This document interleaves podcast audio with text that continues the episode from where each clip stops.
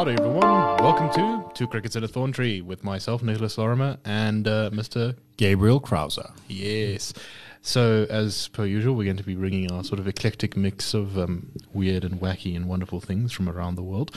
So, let me start off with a wonderful piece of news that proves to me that I was completely right about her, and that is that Marianne Williamson, a one-time American presidential hopeful, who has now dropped out of the race, has endorsed Andrew Yang for president. Firstly, I'm very pleased. Yeah, so Marianne Williamson...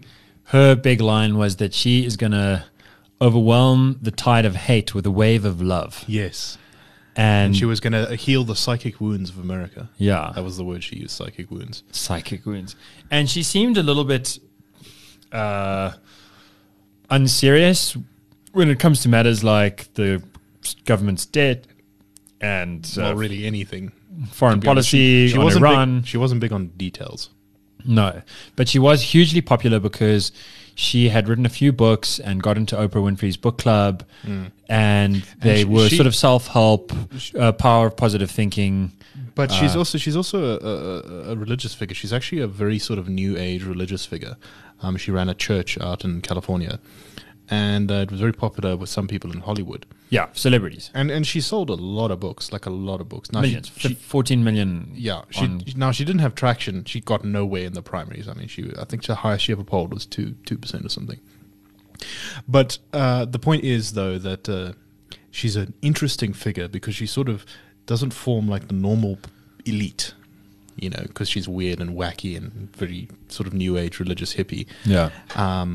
But I am genuinely fond of her because I do think that a lot of America's problems at the moment are more almost psychological than they are material.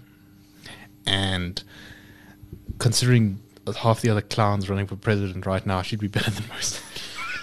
Well, I don't know about that, but I think that there's room in politics for people to be really useful without directly shooting for power. No, definitely. And one of the, I think if anyone watched any House of Cards, it's this TV show that is super popular for a while and I think has kind of faded into obscurity. The first couple of seasons were really about sort of two characters, a power couple with no children who are ruthlessly ambitious, climbing their way into the White House. But I think, by season 3, they introduced this new layer of sort of puppet masters, of people who kind of run the show without wanting to be president or vice president or in cabinet. What's the Cardinal Richelieu from 17th century France, referred to as the Grey Eminence, behind the power, behind the throne, the sort of dark force controlling everything. Yeah, and I think anyone who watched Game of Thrones, which would be a few people because it's the most popular TV show of the 21st century, would know like the older Lannister father who was never king. He was never in the Iron Throne, but he ran the 7 kingdoms. Yeah, yeah. Or like maybe Varys or Littlefinger as well, having these great amounts of influence without. So, and I think Marianne Williamson in that regard could play a positive role. Oh, possibly. Because the kind of influence that she has is let's not demonize people.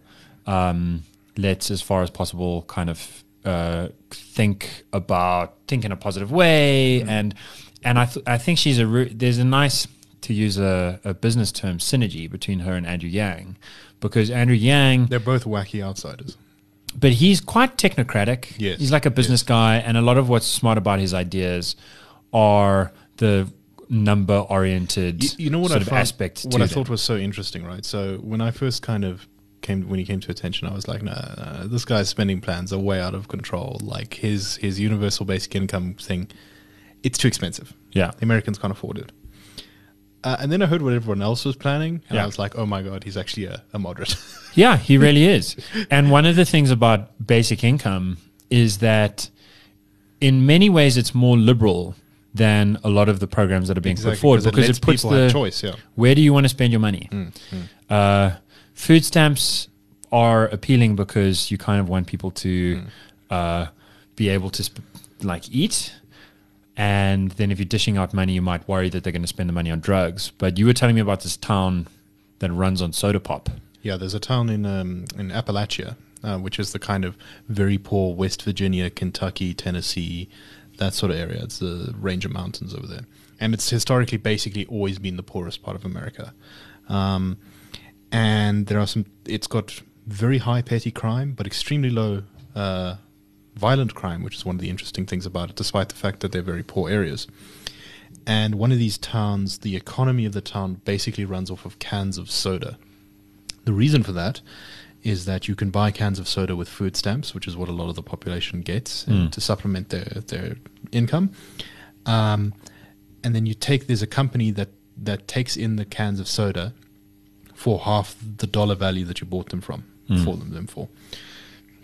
So effectively what happens is people buy cans of soda and then trade it in for half their value. So they buy like $100 of soda and then you sell it for $50, and then that $50 you can buy opium. So it's a way of converting the food stamp into cash that you can spend anyway. And so it's inefficient. It's like, it's perverse. And it's, I think one of the things sometimes at the Institute we talk about as being sort of undervalued is the, social grant system that we have, because it is paying people out in cash, and then they get to decide whether they're buying school shoes. But of course, it has some problems, such as the fact that it's a pension or it's a child grant or something, which then creates weird distortions in behavior. So either you have a whole family leeching off of granny's pension, or you have a woman who has an extra child or something. She doesn't really mind having another child because she knows that she's going to get money from it.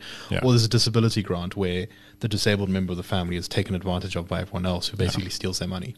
So it's also a bit perverse. And in a way, if you could afford universal...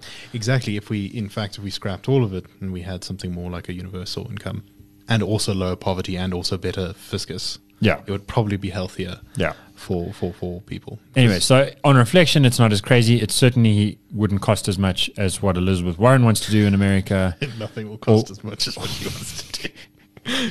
and it's nice to have him being backed a little bit by and he's also really airy-fairy, celebrity oriented. What I like about both of them is that both of them feel like real human beings, right? Andrew Yang is he's got a little bit of ego, but he seems to be a sort of pleasant, fairly normal guy. He's like a very friendly, glad-handing type of guy. You've probably met someone like that in your life.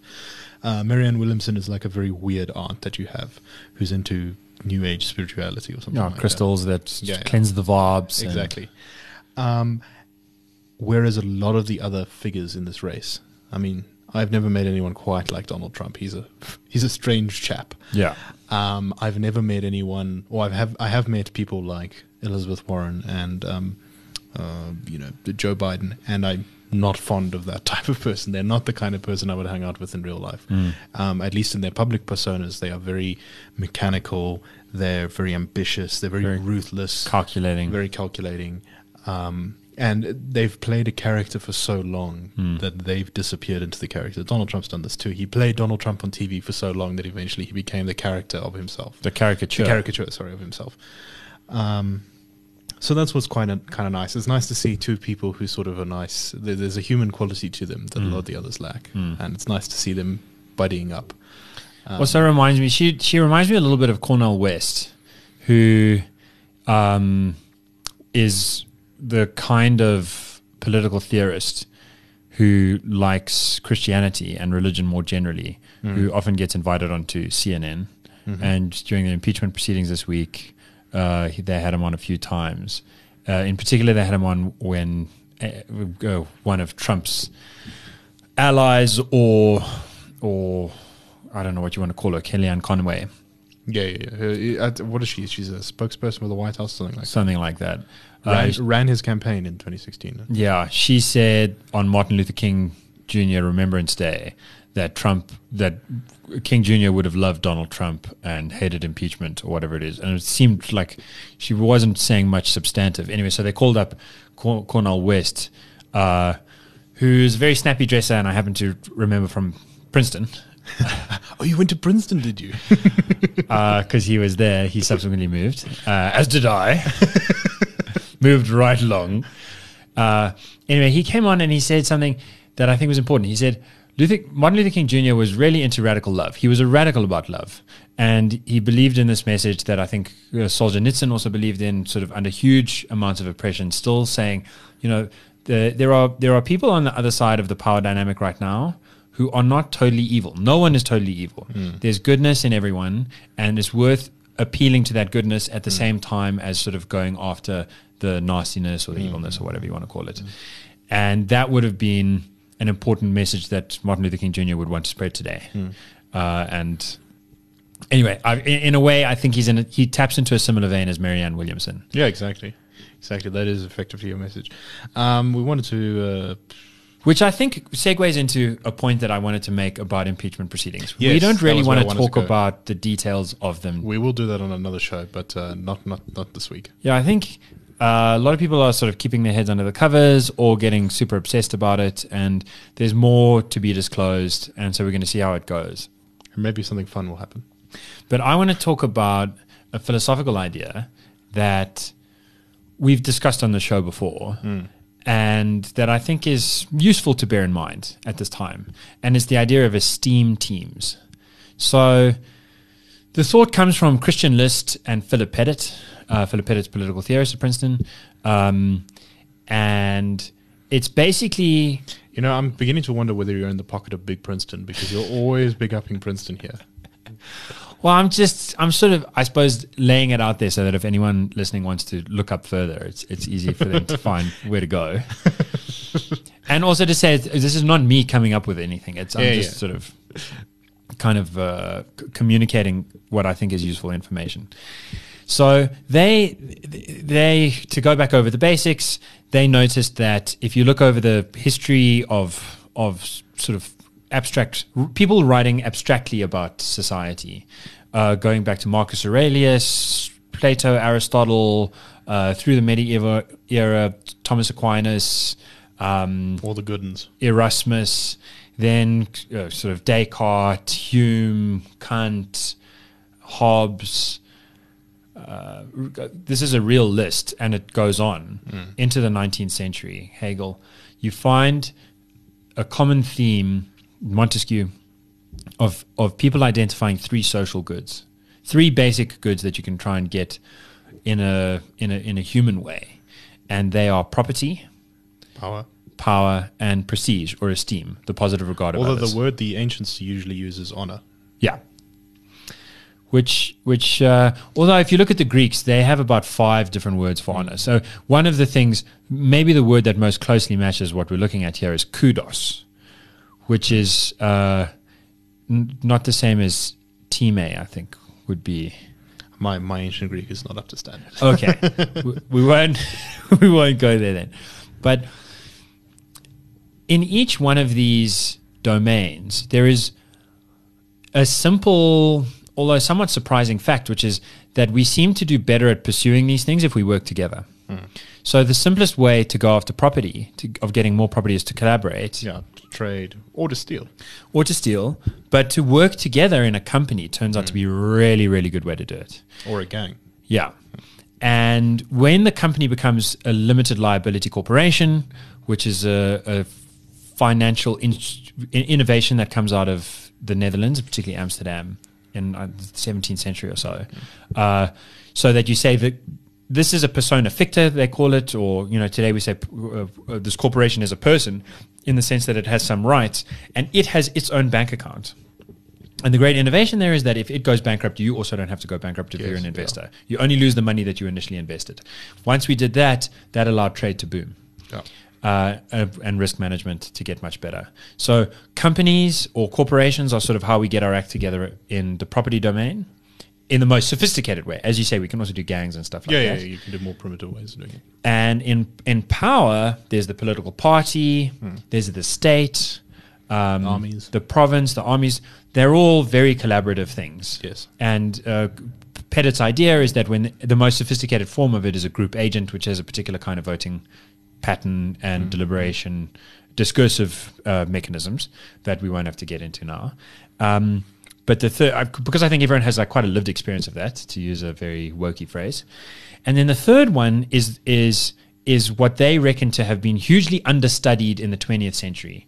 And what happens in the 20th century is there's some decolonization. There's also anthropology and sociology become official institutionalized forms of study. And so there's a lot of basically white people, Christians, kind of going out into the rest of the world, and asking questions like, what do you guys have where we have this? So in religious studies, there's this problem. It's like, we have Jesus and we have the Holy Trinity. What do you have? Yeah. And so people come up with silly ideas about how other religions work because they're tacitly working off their own. This isn't related entirely to the 20th century though. So for example, the ancient Greeks were very keen on relating. Whenever they wrote about a foreign culture, they always said, "Oh, the main god they worship is Mercury instead of Zeus, like we do." Yes, so they just fit their Zeus is our Mercury. Yeah, they just sort of squashed them together, even when there wasn't a clear fit. Right. So, but the point about the turn of the 19th century and entering the 20th century is that this becomes institutionalized in a lot of Europe and America. It's a quote unquote science.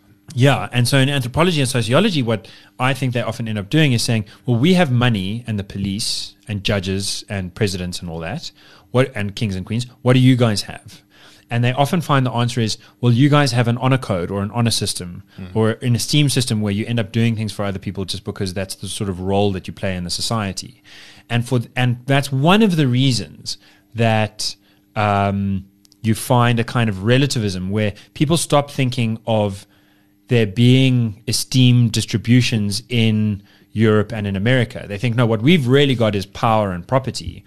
And esteem is what those third world people have. Yeah, we've gotten rid of this sort of outdated concept like honor. Like honor is just silly. It's primitive superstition. You know, they have blood feuds so that when you kill someone in their family, they have to kill you or something. Yes. So there's this fetishization like that exotifies it and makes it hard to see that just as with property and power, it's a universal human good and it's universal that people pursue it. Some, of course, pursue. You know, there's a balance that everyone strikes between those three things and how much you pursue one versus the other, or how much you find yourself kind of turning away from all three in a kind of stoic way. So all that happens really is the esteem good gets tucked away inside other things. Exactly. And then the only way that it ever gets taught is sort of marketing, brand management, and a little bit of soft power in international theory or politics. How you sort of what the fashionable thing to do is, that kind of thing. Yeah, yeah. So people do understand it sort of intuitively, but they don't always have the right words for it. And so here's one insight that I think is quite profound from the universal study of it, which Pettit and List try to resurrect. And that is an answer to the question of how do we overcome the problem of free riding. So in property corporations and in power group agents, it's a sort of theoretical problem that you see playing out in practice. If you're in a company and everyone's doing their job and you're the one person who doesn't do his job, it's quite likely that everyone else is going to fill in for you. You're still going to make a profit. You're still going to get your salary. It's going to work out. Everyone's had an experience like that before. Yeah. And in the state, you could say if everyone else paid their taxes and you didn't pay your tax and everyone else was like a conscientious citizen and made sure that the government in charge was the right kind of government and you just left politics for other people to think about, you could still get off pretty well. So you're a free rider. And so the problem of the free rider is sort of baked into the way that the basic mechanism of pursuing property and the basic mechanism of pursuing power works when you incorporate a bunch of individuals into a group. It's different with esteem teams, which is what I call the way we get together when we're trying to get our act together in terms of pursuing esteem. And sports are a very real way in which we pursue esteem together. You're a fan of a sports team, if it's a national team or a club or whatever. If they win, you kind of feel better about yourself, even if you haven't done anything directly to help them win. And if they lose, you feel bad about yourself. And you diss people from the other team. You're like, you're a bunch of losers or you're a bunch of cheats or whatever. Yeah. So we get together. And here's the thing about the free rider. The people whose esteem matters the most are the people in the same team as you, and they're the ones right around you. The fan base are the people that you're the most closely connected with. So when you're sitting in a stadium and the Springboks score a try, everyone gets up together and they cheer, and it's as if they're cheering the team, but it's impossible not to notice the people right around you, whether they're cheering or not. And if some guy is yawning and staying on his seat and still just hanging out while the rest of you are getting up to cheer the try, then he's going to stand out as not a real member of the team. Yeah, and he's not a real fan. He's kind of bringing everything down. He's actually a bit of an enemy in almost. Exactly. And he's even worse than, at least if the guy is supporting the New Zealand team and is wearing a New Zealand jersey in the whole thing, yeah. Then it kind of makes sense, and he jumps up when his team scores and you jump up when your team scores. You feed off the energy of each other, yeah. Yeah. But if he's sort of wearing a Springbok jersey and the Springboks score a try and he's just like, whatever, then he's very alienating. Yes. And one of the things about so you overcome the free rider problem because the guards guarding the guardians are everyone who's the most closely connected to everyone else, and the incentives are exactly lined up. The only way to get the esteem is to, because it's on a very individual basis, really is to kind of participate. Is to also be a cheerleader. Mm. So the best way to get esteem, if you're in the fan base of the esteem team, is to be a cheerleader, and everyone sort of tries to outcompete each other as cheerleaders to be the one who jumps up with the most enthusiasm, and that's how you end up having these Mexican waves and these huge roars of a crowd. I mean, that's how human beings we sort of behave. It's as if we're super coordinated. Mm. And Pettit and List use this metaphor of the intangible hand. So they say the market, when you get the corporations going properly, it's as if an invisible hand is distributing resources really effectively. When you have the iron fist of the state, it's quite obvious how it's distributing power. But it has, even just the threat of it has a power to correct and change behavior beyond. Exactly. And with the intangible hand, it's like we can coordinate quite spectacular oohs and ahs and yays and boos, very easily, and emotional feelings as well. Right? Yeah, the crowd does share an emotional, very deep psychological stuff, and there are studies coming out of Princeton that show how people's brainwaves all line up. Mm. We really sync up together when we go through. No, exactly. I was in a riot once. I wasn't rioting, but I was getting rioted. Good to know. I was getting rioted at. You were getting rioting was happening in your general direction by Kasatu people. And I've never felt more alive in my whole life. Mm. I've just, I was way more combative and aggressive than I normally am. Mm. I felt so much adrenaline. I felt so alive, and so did everyone else around me. Yeah, yeah. And Dickens writes really well in Tale of Two Cities about the mob. Yes, the one mind, it's a very real thing. One savage mind that descends across and divides across many men. So with companies and with state stuff, you have this free rider problem, and with esteem teams, you've got this radicalizing problem, where because you don't have free riders, everyone sort of encourages everyone else to go a bit to an extreme. And I really must say that the response to the referee is super telling. And I spent quite a lot of my youth at St. Stithians, where we were both at school, sort of trying to be the guy where if the ref blew a yellow card against one of our players, I'd be like, oh, maybe that's fair. And then after a while, I just gave up. I was overwhelmed by the psychic thing. And I realized that that's fine. It's kind of fine when the ref blows for your first response to be, no, boo. And then afterwards, you're like, you know what? It was a fair yellow card. That guy punched that other guy in the face. You should have actually been a red. Should have been a red. That's fair.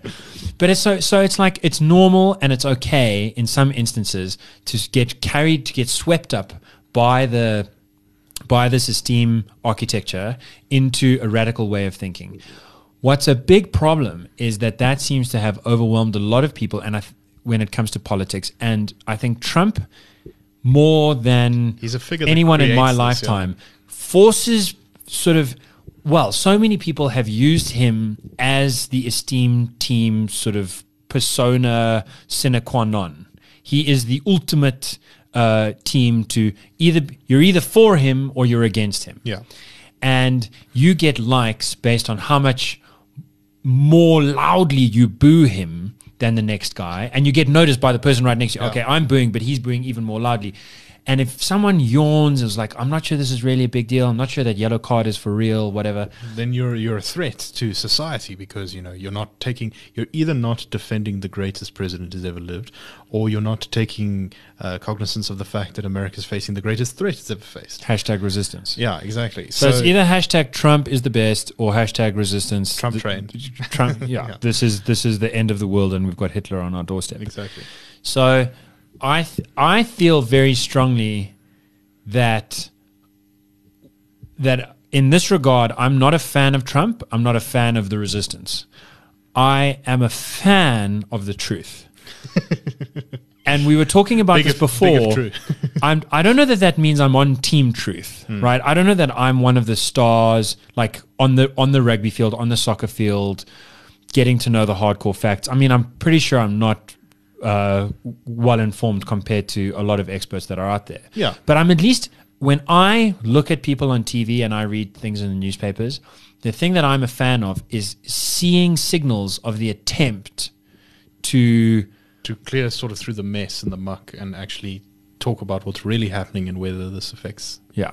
I don't get excited. If I see someone getting carried away with themselves and trying to out-boo the next person or trying to out-cheer the next person, either pro or anti-Trump, that turns me off. What turns me on is when I see someone trying really hard to be objective. And objectivism in journalism and in political analysis is kind of a boogie-boo word. We all know that we come with our prejudices and our biases. And it can never really be achieved, but that doesn't mean we shouldn't try. You can be a fan of it. Yes. And so I think that's what, and I think it's good to put that out there and to be explicit about it. That is the attempt that I'm making in watching this stuff. And I watched 3 hours of Adam Schiff and the next guy 2 nights ago, and I didn't really watch anything yesterday, but I'm sure I'll catch up on it and be reading about it. What I'm looking for is people that are doing the damnedest they can to figure out what really happened, what the proper way to analyze it is, and what the correct response is. And when I see people trying to out-cheer or out-boo each other, I switch to the next channel. And it's interesting. I think that what shows exactly that you're right is the kind of almost sport-like or mass aspect of this, right? So we've seen really big marches against Trump, like the Women's March in Washington, D.C. Yeah. Where people were saying you should assassinate the president. Yeah, and it was extreme, people are, I mean, the devotion, the way that people put into it, the emotion that people show. Yeah. Likewise, a Trump rally. It's a charged, powerful event. It's 100,000 people who tailgate for like a day and a half outside and then go into a stadium and watch a sports match where he's like a pugilist. He's boxing against all his enemies with his words. And they cheer and they boo and they jokes. He's interacting with the crowd in a very real way. Yeah. And so we really see the kind of steaminess leaking out there. The internet is filled with videos of people going mad. And it's hugely important. I mean, one of Pettit and List's insights is that esteem has this unique distinction of the three basic goods, that the very nature of its pursuit energizes people in a way that that mitigates the free rider problem. And so it's not to say that that stuff isn't important, and it's like Obama too, man. He really energized people. It became such a fan base thing, and the more the bigger the Obama T-shirt was that you were wearing, the more kids were. See you on college campus, but and be like, you're really cool. It had that added dimension of there were at least some people who thought that if I support him really hard, it'll prove to everyone that I'm definitely not racist. Yeah, which is just another esteem team. I mean, what is a race? My thesis is that a race is an esteem team. And you look at people. I look forward to the whole thesis. Yeah, I'll break that down on another day. But so anyway, so I think we've laid down the way that we'll be looking at this, and tune in next week or the week after, and we'll get into some of the details. Yeah. But I think that right now there are enough people booing and cheering on either side that being a freeloader when it comes to that is fine. Yes. The incentives are plenty for journalists and politicians to be doing their damnedest to figure out the useful facts, and what it's up to us to do is be dispassionate and try and sift the wheat from the chaff or the stonies from the awful spy letters. Okay. Firstly, spy letter is great, and I won't have you besmirch its good name like that. Ah, Nicholas. So I had a sort of a brain thought last night that was not fully formed, but a brainwave in your big brain, in my big brain, that we can try and sort of maybe flesh out a bit here, which is that my contention is that the worst 50 years for the sort of battle of ideas for the fight for liberty in the world was between 1880 and 1930, and in there are a couple of innovations we get during this period which are profoundly damaging. We get the real proper establishment of like hardcore segregation of scientific biological racism in universities. I mean, a lot of these things appear before, but they really come to the sort of the forefront of what's popular in intellectual circles during this period. Yeah. We get real attempts to do sort of revolutionary communism. I can't remember exactly when the Paris Commune is, but it's kind of sort of close to this period. And of course, in 1917, we get the Soviet Union or the Russian Revolution.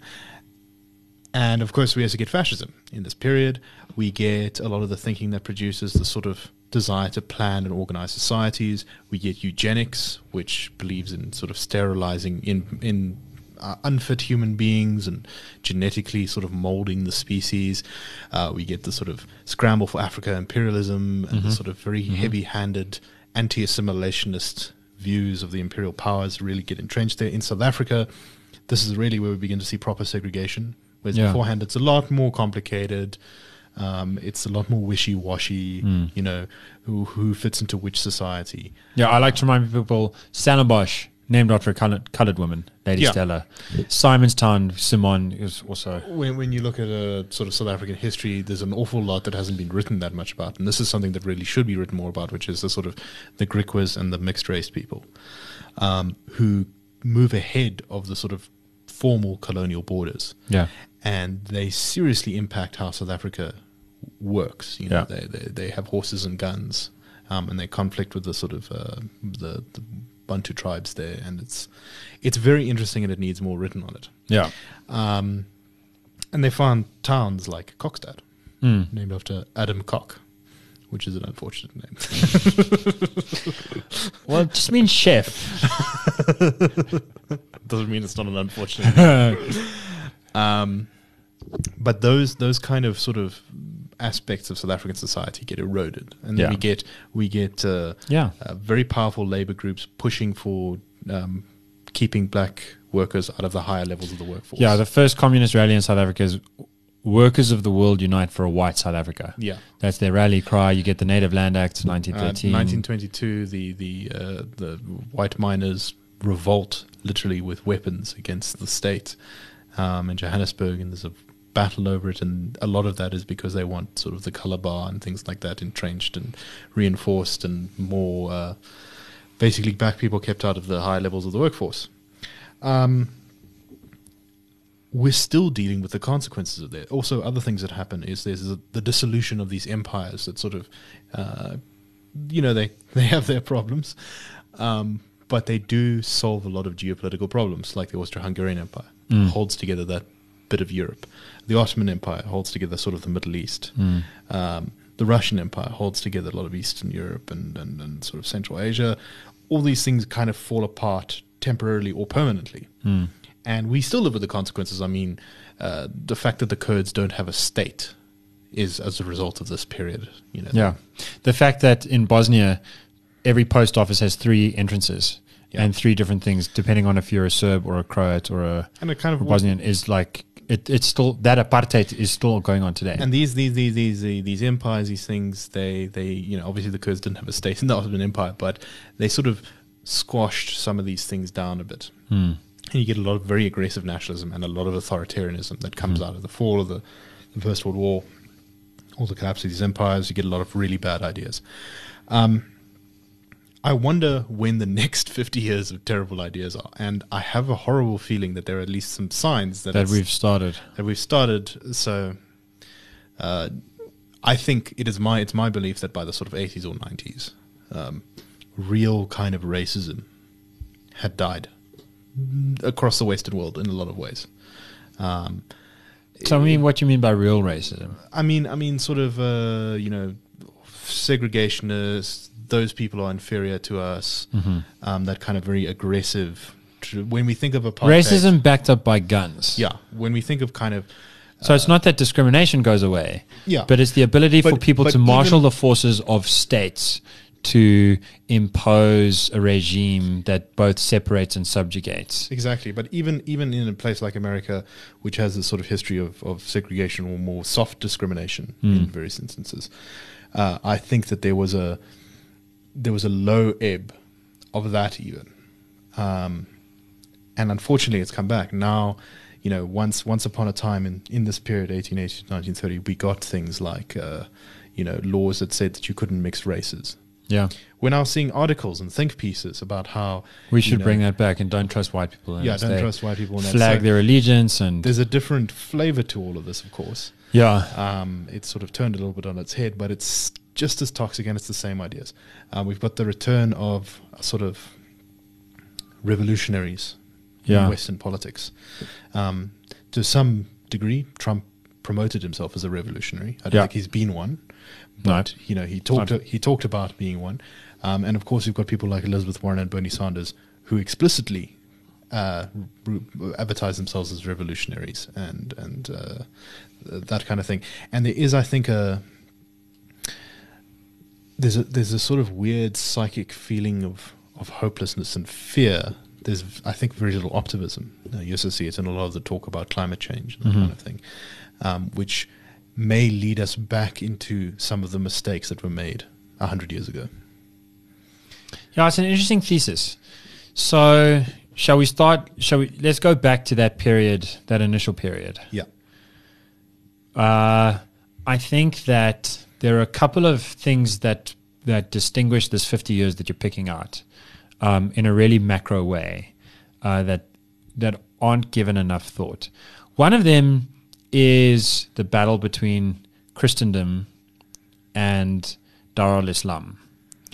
So people don't think in these terms today, although they did, I think, after 9/11.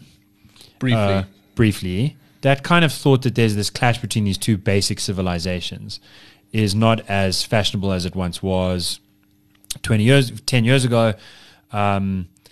It's not a great way to think about current geopolitics. If you look at the Middle East, Saudi Arabia is much closer to Israel and America than it is to Iran. But it is a useful way, I think, to think about the history of the world from about 700 after CE or AD, depending on how you want to put it, all the way through to 1880 or 1914, really. Mm. And that's because that's how people thought of themselves. Mm. The Crusades, a lot of Crusaders were there to rape and pillage and have a reckless good time. But a lot of them really did think that spreading Christendom was super important.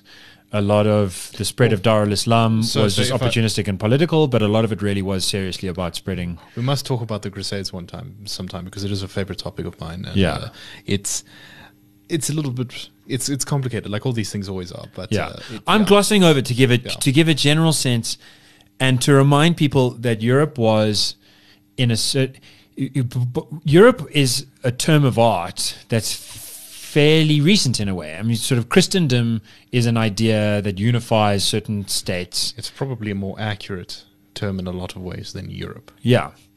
But if you're going to look at Europe's contemporary borders, they were, so to speak, colonized for more than 1,000 years. The Dar al-Islam stretched all the way to Vienna in the east, and all the way to the mountains sort of between France and Spain in the west. And there was huge presence. Not all at the same time, though. No. Yeah. At various stages, there was a big Islamic presence in Spain, and another time there was in the Balkans. But these things didn't always match together. Its height was probably in the mid-1600s and sort of 1670, somewhere around there. And then it starts retreating, and Europe gains the kind of ascendancy that is a prerequisite of the project of world domination that it then goes through. And you really see this with the scramble for Africa. In 1880, nothing but practically the coasts. I mean, it's like 2% or 3% of Africa's landmass is claimed by Europe. Yeah. Is really claimed by Europe. And by 1890, it's already quite over, practically 100%, because everything's at least in theory been carved apart. And by 1900, it really is like Africa's been carved up, with the exception of Ethiopia. Yeah. And Liberia. Yeah. Which is a sort of American colony, so really only Ethiopia. Yeah. So you can only do that once Dar al-Islam, militarily speaking, has been overwhelmed. And then in World War I, the sick man of Europe, they'd call the Ottoman Empire, is properly overwhelmed too. So what's interesting about that is that it's almost as if having one superpower, and it's not one superpower in the sense that the United Kingdom alone could dominate or France alone could dominate, but sort of a network of countries that are at once antagonistic to each other and kind of on board with certain things that they agree on, where they kind of disagree with everyone else or are kind of aligned in a way that alienates them from everyone else. Yeah. That seems to be the prerequisite for these really bad ideas to spread like wildfire as they do. Because they're all hooked together in a very tight intellectual thing. Exactly. And the analogy to today is that in 1988, you have the Soviet bloc and you have the West, which sort of replaces Christendom, replaces Europe as this idea, because, of course, the divide goes through Europe, but you've got the West, the NATO alliance. And the West also awkwardly includes countries like South Korea and Japan. Australia. Yeah. But so you've got those two things, and they're kind of against each other. I mean, they really are opposed to each other ideologically. In terms of geopolitics, they really are at loggerheads. And in a way that keeps each side... Well, here's what seems to have happened after that, is that the battles that were happening across those lines have been internalized and are now happening within America. Yes. So America now seems to be at a Cold War with itself. Yeah. More hyperbolic commentators in the US talk about a cold civil war. Yeah. And it's, I mean, and I think that if this 50 years, if it does turn out that like starting with the 1992 riots in Los Angeles or starting with Trump's election or starting with, what's his China? Birtherism against Obama. Coates, what's his name? The Ta-Nehisi Coates. Starting with his the case for reparations, where people should be taxed depending on the color of their skin. If that is, if historians in a century are going to look back at this 50 years somewhat like we're looking at the period 1880 to 1930 as a period in which really bad ideas spread, really ramified deeply into society. Yeah. I think that's going to be part of the story. I think the line that there's a cold civil war within America is not going to sound so silly. So that's one development, is European preeminence. Another development is the spread of hot type newspapers. Yes, so this is a thing that we both like to in our spare time whinge about, because that's the kind of people we are. But the disruptive effects of technology. So before you talk about hot type thing, let's the sort of basic version of the thesis that most people talk about, that I'm a very strong proponent of, is that new types of information sharing technology are profoundly disruptive for human civilization, and often in a negative way, until the society adjusts to be able to manage that new technology. So the quintessential example is when the movable type printing press is invented by Gutenberg. Within a generation, you get firstly the Reformation, which splits apart European Christendom, and it's really devastating. It leads to a lot of violence, conflict, and chaos. In the long term, that might have been, there may have been some good that came out of it, but in the short term, it was very unpleasant to live through. And at the same time, it also, what's one of the most popular first books that comes out that's not about religion, it's, we should burn witches, and here's how you detect a witch. And witch burning actually hits its peak at that period, not in the earlier Middle Ages, which is what we associate more with witch burning. Yeah. And so... we can see it again today with social media, right? Yeah. Things like Twitter and stuff, they seem to make our body politic worse. So, and in this period, sort of around the 1880s, firstly, you get the ability for people to move around the metal bits that carry the letters so quickly that that's hot. The metal literally gets hot. That's why you talk about hot metal. So that radically decreases the cost, because unlike in Gutenberg's era, where you have to have someone physically manually setting all of the things up, you kind of are literally pressing buttons, and that's rearranging the metal, and then that's setting the printing thing going. Newspapers get very big. Newspapers get much cheaper to produce. And the other thing that gets much cheaper to produce is paper. And that's because of pulping technology of wood. Yeah. So the history of paper is like super interesting, papyrus, parchment and vellum and cloth, like that, exactly. But and people start, paper is big by the 1800s, but it's still expensive. And one of the reasons that some Americans will still be familiar with the term yellow journalism is because the cheapest paper to produce turned out to be really yellow, and so you'd have these cheap to produce newspapers in the sense of how much money it costs to produce the ink to print the ink and to make the paper.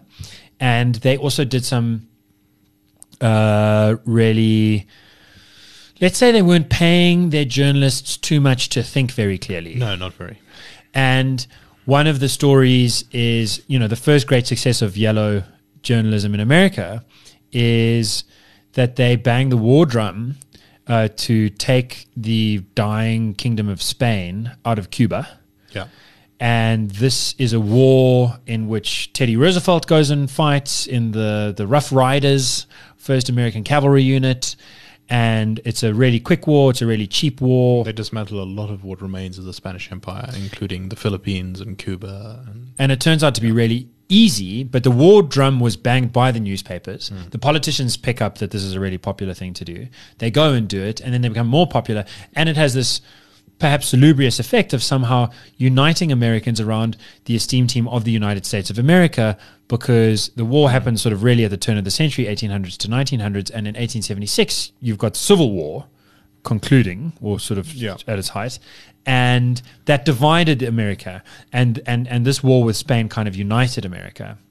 That seems like a really almost benign example of newspapers banging the war drum and then it working out. So, but you have newspapers banging the war drum for all of the things that you mentioned, for eugenics, for the thought that belonging to a race makes you, you know, that's the team to celebrate. That makes you an insider. For World War One.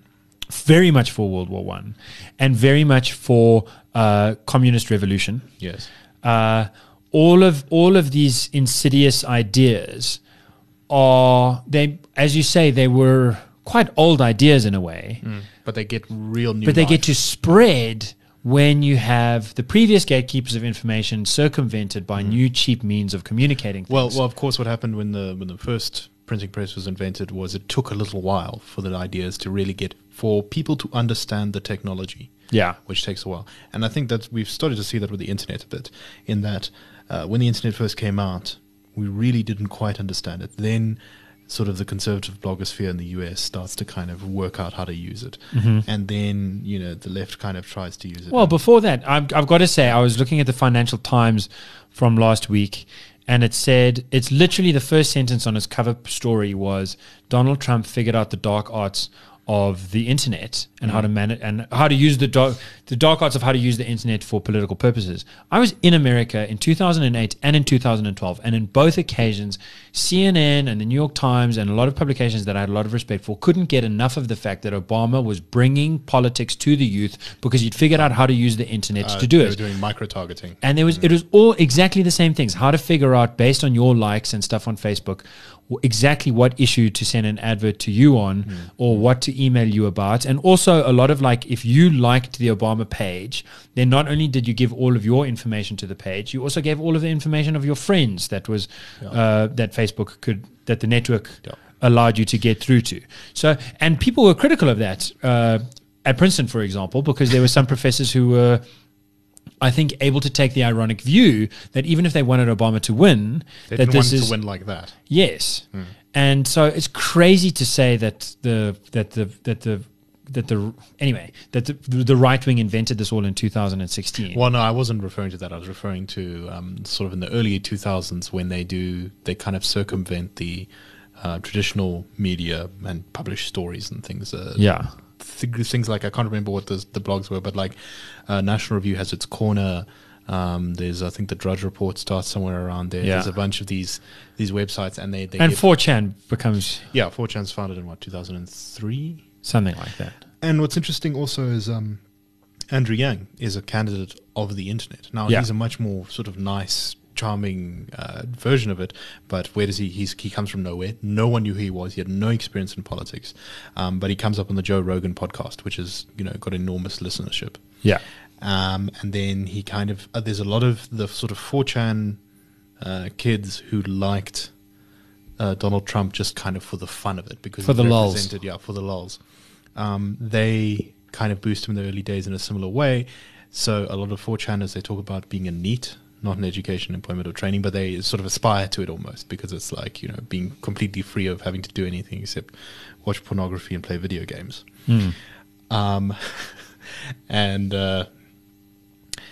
some of them say, oh, here's universal basic income. is going to allow me to finally be the NEET I always wanted. So they started calling his universal basic income NEET bucks. Yeah. Which is, a 4chan term for disability grant usually. Yeah. But anyway, and so it becomes popular online because of that. And this pushes him sort of out of and also ran, insane billionaire who no one knows, insane CEO who no one knows, to being actually kind of in the limelight. Now he's not going to win, but he got as far as he did with that kickstart. And he might change... But he might change the direction of the Democratic Party going forward. Yeah, we'll see. If it reforms, yeah. I think it'll be hard not to say that part of the reason is that sweeties like Marianne Williamson and cleveries like Andrew Yang have been putting into a direction that's quite other than Ocasio-Cortez or Elizabeth Warren. Exactly. So I think what eventually does happen with these technologies is society kind of institutionalizes them in a couple of institutions and controls them a lot more, and then they become less important. So I think this happened a bit with newspapers, which is why you see this slow homogenization of the media space that then gets broken by the new technology eventually. Yes. Yeah. Newspapers get broken by radio and then TV and now the social media. Yeah. The difference, one of the things about the social media that is extreme, and we're totally on board that this is something that people figure out together, and it's just as stupid to say now that social media is like a curse to society and we're never going to get over it, as it was to say in the 90s and the early 2000s, social media is a utopia and everything is lovely on the internet. No, like everything else, it's a tool. It's as good as you use it, and we get better at using it together the time as time goes by. But so I want to identify a couple of things. But we're not there yet. We're definitely not there yet. So what happens when a new sort of technology for distributing information comes into play is that one thing, so you've mentioned institutional stuff, but at the individual level, one thing is that it becomes, you have to set up new semantics.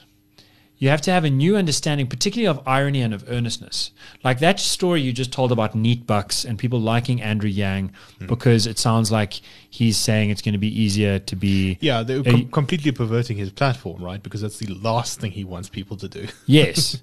And at the same time, having spent a little bit of time on the dark web, I know that some of them know that, and I know that some of them expect the other people that they hear, that they're speaking to know that, and that the joke is that... very serious, earnest people are going to think, oh, no, this is the end of society if this guy wins. No. And they're really saying, they're really speaking ironically rather than earnestly. It's traditional trolling. Yeah. So it's exactly the same with yellow-belly journalism in America in the 1890s, is that that is where you have stories being written about, much like in the Daily Sun in South Africa today, about Tokoloshis, the American version. Bigfoot, yeah. Bigfoot. This is, I think, being seen in Saskatchewan becomes solidified in American folklore, yeah. And then you have serious journalists sort of, or other publications that are still on more expensive white paper, kind of saying, this is terrible. This is the end of civilization. These guys really think that Bigfoot's around. And they're like, yeah, they can convince the people to believe rubbish things. And you're like, no, man, no one really thinks it. They think it's just a fun thing to talk about. And this is an essential ingredient to the esteem game, is that so they're signaling that you're really after the truth. Just to stop you there for a second, it's also worth noting that most of the bad ideas didn't come from the yellow papers. No. No, not at all. Yeah, exactly. That's not what... The only thing that they were really good at doing was banging the war drum. Yeah. And the ideas about race nationalism and about communism and fascism, they come later. And yes... The printing press is super important to that, but that's not coming out of America in the 1890s in this kind of way with the Bigfoot stuff. In fact, they're much more earnest. They're much less into jokes. And when they do have anti-Semitic cartoons that sort of depict the Rothschilds as having their tentacles in everywhere. It's earnest, yes. It's super earnest, right? But so here's the thing about irony is it's ironic. When you and I are watching the Rugby World Cup here together, and the ref gives someone a yellow card, and we say boo, and then afterwards you're like, well, it probably should have been a red. What we're doing there is just the same thing as with Bigfoot. We're saying the truth doesn't come first. There's a room in which the truth doesn't come first. The thing that comes first is loyalty and energy for your team. But we can leave that room and afterwards say, okay, you know, to be perfectly honest, in the sober light of day, now that we're on our hangover, in the heat of the moment, we said this, but we don't really believe it. But we don't really believe it. Mm. That's an essential ingredient to esteem signaling, to esteem loyalty and belonging to an esteem team. And it's not something we should ever want to completely undo. It's the spice of life, right?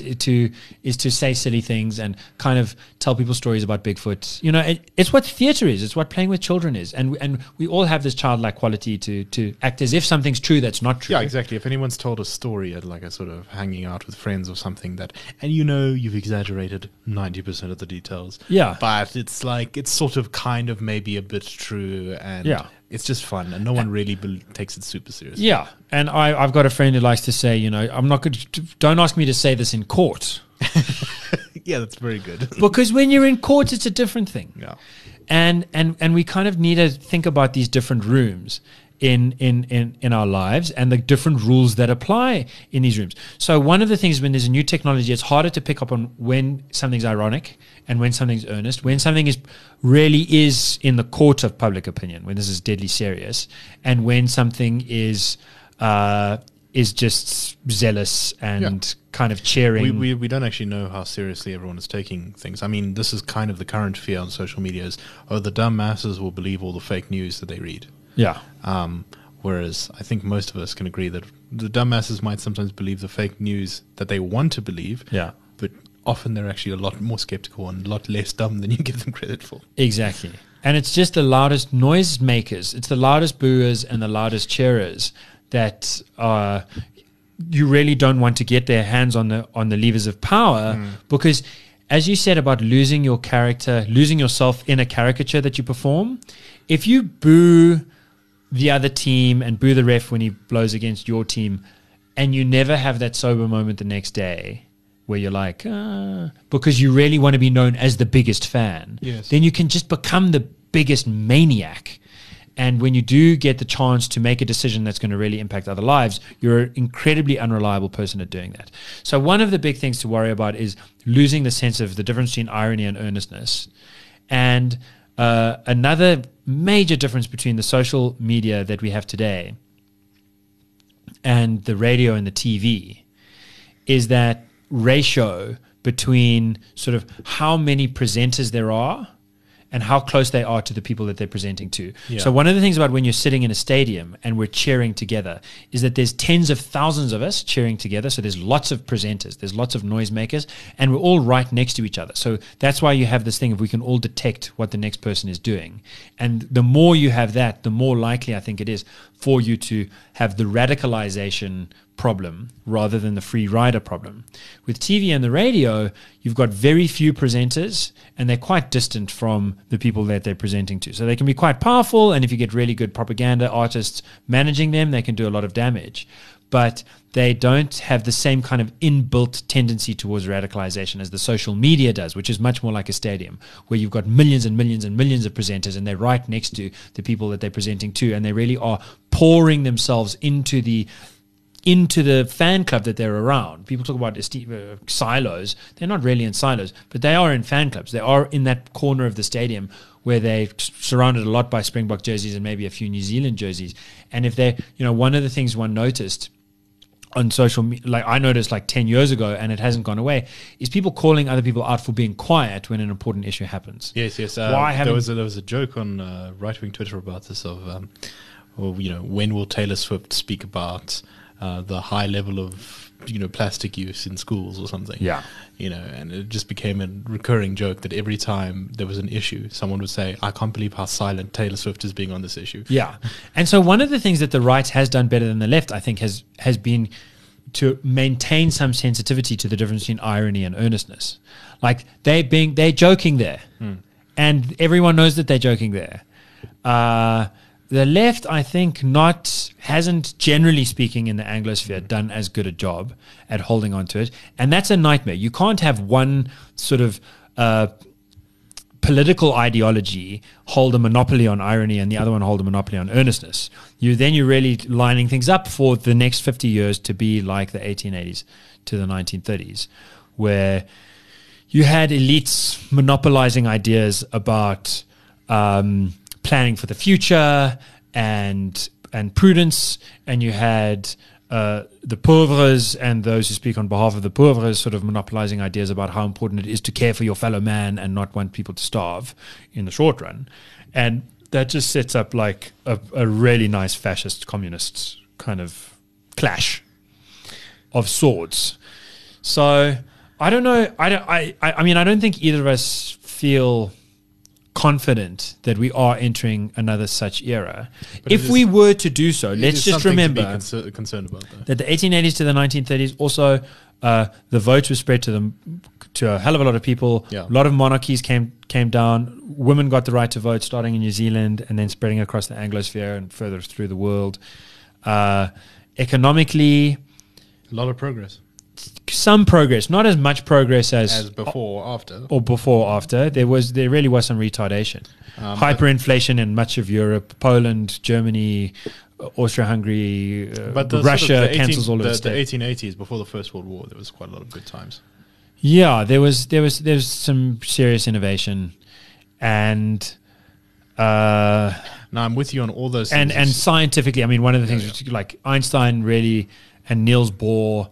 And a lot of other people. A lot of good science happened. Really come to grips, like probably the most exciting period of science since Newton is the 1880s to the 1930s. This problem I'm talking about is mostly in sort of the biology because of the racism stuff, but mostly in the humanities. Yeah, in the sociology, in the political studies. Can I say one more thing about the biology and race? I know we're drawing to a close here.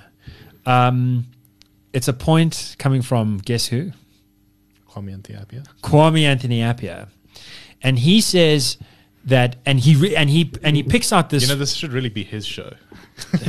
Kwame Anthony Appiah's living ghosts hovers between our stony cans for a toast. Cheers! Cheers! It's so too far away. We would clink to clink cans. So. He just reminds one in his book the Lies That Bind, which are about these on sale now on Amazon, including what I think is an esteemed team of race. Is he says, eugenic, the idea, the scientific institutionalization of the idea that race is a biological concept and that it's the basic unit of value.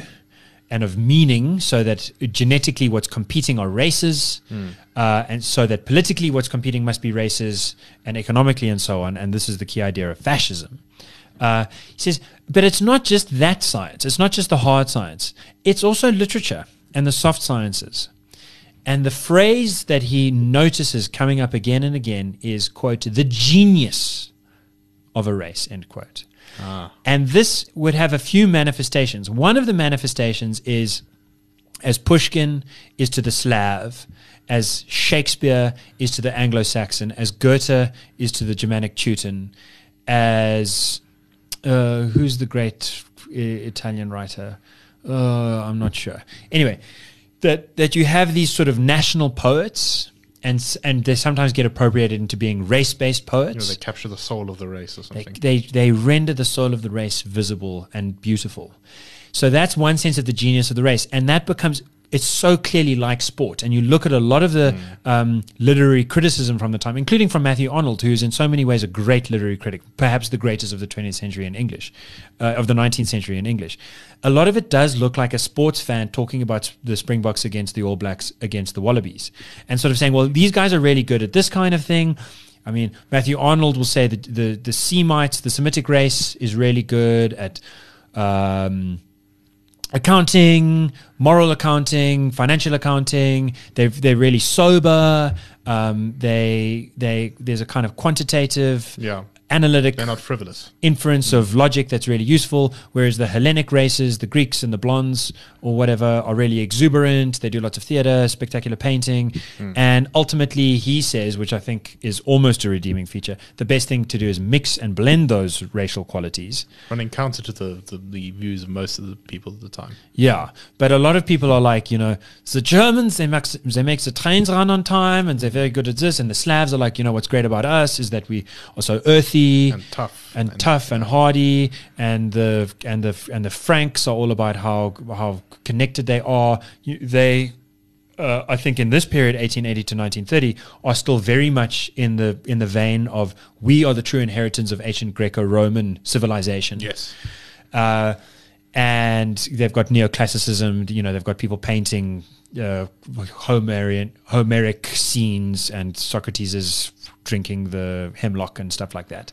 So this idea that race is the genius of the race is in one sense it's the sports star that we all cheer for, and we're all cool because we cheer for him, and in another sense is that sports star exemplifies the essence of our race at its most distilled, at its most pure, and its most fine. That to speak to an Englishman is to speak to a somewhat diluted version of Shakespeare, and he's just the ultimate one of us. Yes. To speak to a German is to speak to a diluted version of Goethe. And literary criticism of that kind does persist through to today, and you'll find people saying, that a lot of the new Nigerian writers really distill what it is to be an African, and when you run into a black version, you're sort of running into a diluted version of what they are. Yes. As storytellers. And some people have made the mistake of saying things like that about Toni Morrison and African Americans. And yeah, I mean, I think one of Appiah's points is that that's probably not. It's quite different to the science stuff. The science stuff is making an even deeper mistake, and I think that it's pretty chill to have literary criticism today a little bit be like, well, here we do African American literature, and here we do like Slavic literature, and here we do Teutonic literature and Gaelic literature and Francophonic literature and so on, and a little bit make it like teams that are competing with each other. There's world literature, there's literature that really explicitly tries to be more like Manchester United or speak to the soul of the world, or Chelsea. Well, it's like, dude, we also have our team and we also have our style, but the people who comprise our team, some of them come from Brazil, some of them come from, magical realism is, you've got great Borges in Argentina, you've also got Kutsia's latest books, you've also got Japanese Murakami doing it. And that is that, some people shoot for magical realism as a team as much as you might shoot for African American literature as a team. So anyway, it's slightly different in kind, but it is also something that's really took off then, and that I think is getting more prevalent today rather than less. And it's a nice way to think about the institutionalization of the esteemed teams of race in particular. So at some point during that discussion, you appear to have eaten your beard. Yes, I'm trying to pull my beard out of my mouth. It's actually not my beard. It's like one of my hairs from the top of my head. That's disconcerting. Yeah, it's pretty. I'm going to use this as floss. But we're going to end the show first. Yeah, so as the creeping tide of racial thinking returns to the world after its low ebb in the 90s, I believe, I'm not actually sure whether legally we're allowed to tell people to buy gold because it might constitute financial advice, and we're not an accredited financial institution. But all I know is that I'm going to be buying gold. Yeah, it's done pretty well since